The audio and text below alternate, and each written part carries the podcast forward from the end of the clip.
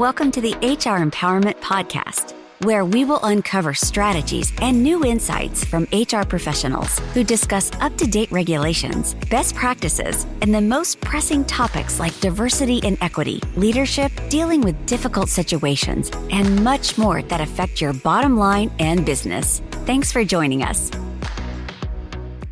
Hey, everybody, welcome back. Wendy Sellers here, the HR lady with JC. Hi. And Erica Martinez Rose with Tech Rage IT. Hi, Wendy. Hi, JC. Hey, before we wrap up this this podcast, I wanted to just talk about maybe some advice we can give some empl- uh, companies who are going, you know what? Hey, I only have eight employees. I didn't think I needed to be worried about engagement and connection. Um, you know, I, I want to you know, briefly point to a few case studies. And there's this one case study uh, of Microsoft, of all things, which is a huge company. And the results are that engagement does not equal productivity. So we're, and me included, I'm always, we got to get engaged employees. We got to get engaged employees. If they're engaged, they're going to do the job and they're going to be amazing employees. Well, it turns out that the reason you can't always find out that they're highly engaged and equaling highly highly productive is engagement is incredibly hard to measure. As I just mentioned briefly, you ask a couple people in your company what it means or anywhere at a dinner table, and you're going to get probably a gazillion different answers. So engagement is hard to measure. This case study in Microsoft, uh, um, I'll shorten it up here, basically says, um, Microsoft looked at data for two companies to see if high engagement predicted more productivity. Um, they used working hours as well. And it basically said that um, when Microsoft looked at employees who worked extremely long hours in the 90th percentile, their employee engagement scores of those people actually dropped. I personally think it's probably related to burnout and pleasing everybody. What are your thoughts, Erica? I think it's so interesting that there's different um, answers for what engagement is, and it's something that I think it it truly does need to be defined by company company by company and that's something that I, this is a huge takeaway for me because i think my uh, definition of an engage of engagement is different from my partner's um, just because he's in the front line and i'm on the strategy side. Um, so i think that's i think that's key we have to define it. Um, I don't think working more means you're engaged um, at all whatsoever. Um, so I would agree that burnout is definitely not productive whatsoever. That's where mistakes happen, um, and and that's not helpful for anyone. So and the other thing I wanted to say too is if you have hourly workers, they might be encouraged to work more just for the overtime doesn't mean they're working effectively or being productive or doing anything right. You still got to pay them by law. So for our listeners, make sure you're, you know, being careful of that. I don't want you to judge anybody based on if they're salary or hourly, but again, if you're um, some companies and we know who they are you know cpa firms engineering firms you know they they um, they value employees by how much billable hours there are. And so if you got more billable hours, you might seem like a more um, productive or, I don't know, a highly valued employee, but that doesn't mean your work is any good. what do you think, JC? you got me laughing a little bit. you know, as as you're talking about that, I'm I'm reminded of the fact that I'm speaking to uh, two very strong women from Central Florida, right? and I am reminded of the fact that I am wearing a fleece vest and I'm I'm cold and I'm in the Northeast. And the cultures of these different organizations, these cultures of different cities, cultures of people are vastly different across the country. And one of the and this is all going to tie together. Stay with me for a second here when we think about the engagement in the workplace and we think about the culture that we're trying to build, we're also building that culture based on the people that we hire. And the people that we hire could be new hires that could have been with us for a long time, regardless of the situation. many times up until recently, those hires are from our general population that we're accustomed to. But now we're operating in a brand new world. We're operating in a world where if you wanted to go work for TechRage IT and stop by techrageit.com slash about dash us slash careers, not to say that they paid me to say that because they didn't tell me to say that, but you could go there, you could apply for a job.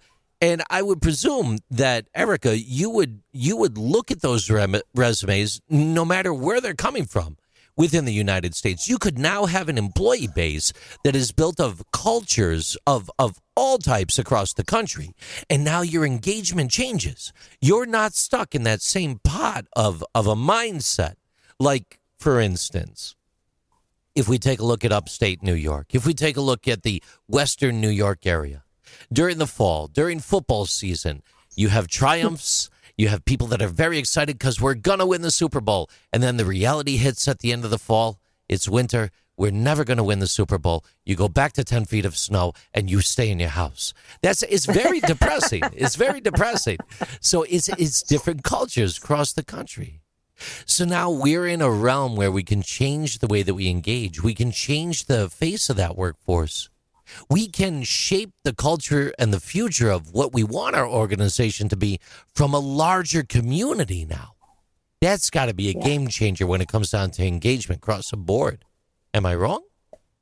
Uh, you know, I'm going to jump in real quick before you do, Erica. I just wanted to say that on top of that, you know, if you have remote workers in other states, counties, cities, whatever, or not, um, people are willing to pack their bags in their house and move not only across the country but across the world these days. Oh, so yeah. JC, you know, that goes right into what you were just sure. talking about is, you know, it's it's we're bringing different cultures, literal cultures into our workforce and you have to get to know your employees you know, one on one. Erica, it sounds like you guys are doing a, a great job, um, you know, of of getting to know people and making sure that they um, at least enjoy the company and making sure that they have a personal life too. So kudos to you for that.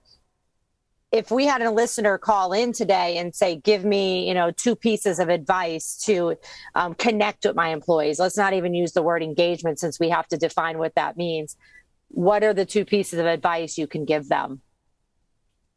I think we're really intentional about celebrating our successes um, as a company.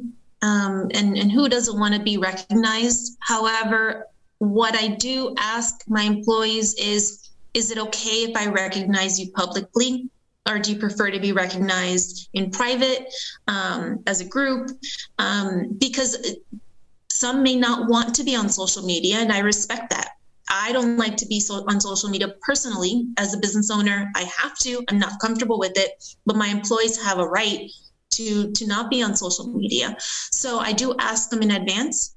Um, same thing as celebrating your birthday. Is it okay if I mention your birthday to the team? Some may not. Um, so getting that information up front is very important um, that we've been doing. Um, but I think again, celebrating those successes because um, again, it's a, it's a very um, lonely world being in IT. It's very, um, uh, it, it's not a thankful job. Um, so we do our best to thank our employees as much as possible.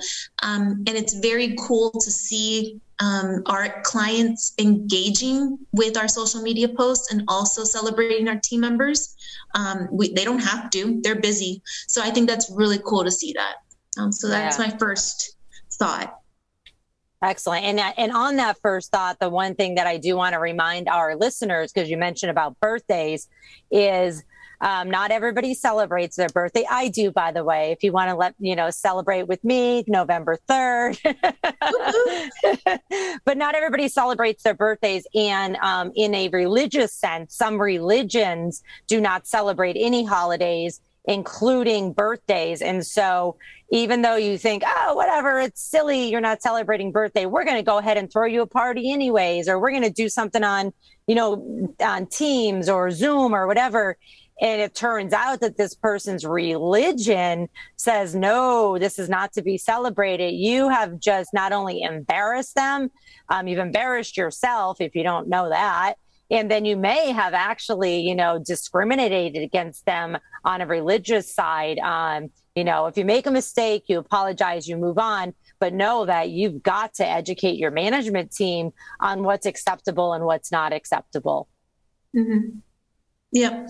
Um, same thing for holidays. Um, one thing we're looking at for probably next year because it, we, it does have to be a, a, a what's the word? Um, I guess a strategy, but um, maybe they don't have to take Christmas Day off.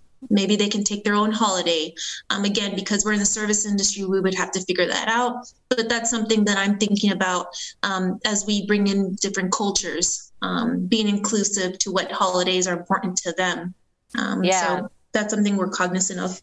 Absolutely. Thanks for those tips. Um, one other thing I wanted to comment on on that comment about holidays, again, just to remind our listeners that you know, as a policy, you can say, you can say as your company, hey, these are the days we're open, these are the days we're closed. It doesn't mean that you're saying, okay, we're closed on December 25th. It doesn't mean you're saying you have to celebrate it. It just says we're closed. Um, it would be nice for you to say, we're closed on December 25th. If you would like to take um, another, you know, holiday off that fits your religion or whatever it is, just let us know and we'll swap it out the problem is with many companies is everybody like if your company's closed, your company's closed on December 25th. Mm-hmm. Some some roles though, somebody can do something at home or behind the scenes without physically going into the workplace or without other people being there to, you know, make up those eight hours. Uh, just, you know, talk to an HR consultant or a legal and employment lawyer in your zip code or the employee zip code before you make these decisions so that you don't think that you're doing the right thing and you're actually doing the wrong thing because then you'll end up on one of my shows and not in a good way. We'll be using you as a case study. Anything left to add, JC?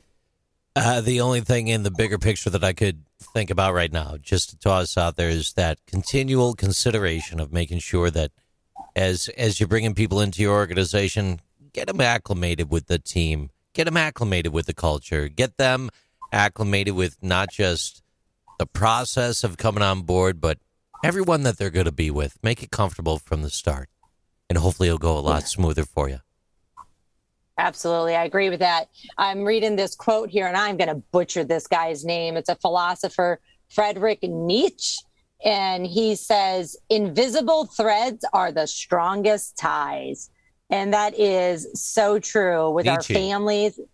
Nietzsche. Thank you. See, I'm horrible at other languages. I'm horrible at the English language, I think. but it's so true in that I think think about that with your own friend group and your own family that the invisible ties are the strongest ties as a manager, as a business owner. You've got to purposely put in those invisible threads and work at it and work at it so that you make them the strongest. Erica, how can people reach you if they would like to talk to you about some of the tips that you shared or need some, or if they have some tech rage that they need to get rid of? Sure, you can reach me at Erica with a C at techrageit.com or you can find me on LinkedIn. Awesome. Thanks so much for coming today. We appreciate it. JC, Hope you get your voice back. Appreciate it very much. and I, I feel very good that I guessed the uh, website name of Erica's company accurately earlier. That makes me feel good. kind of hard not to figure that one out, right? Tech Rage IT. Take care, everybody. Stay safe. Thank, Thank you. you for joining the HR Empowerment Podcast, brought to you by Aurora Training Advantage. We hope you've gained new insight and strategies to navigate the HR profession. We look forward to you joining us again on the HR Empowerment Podcast.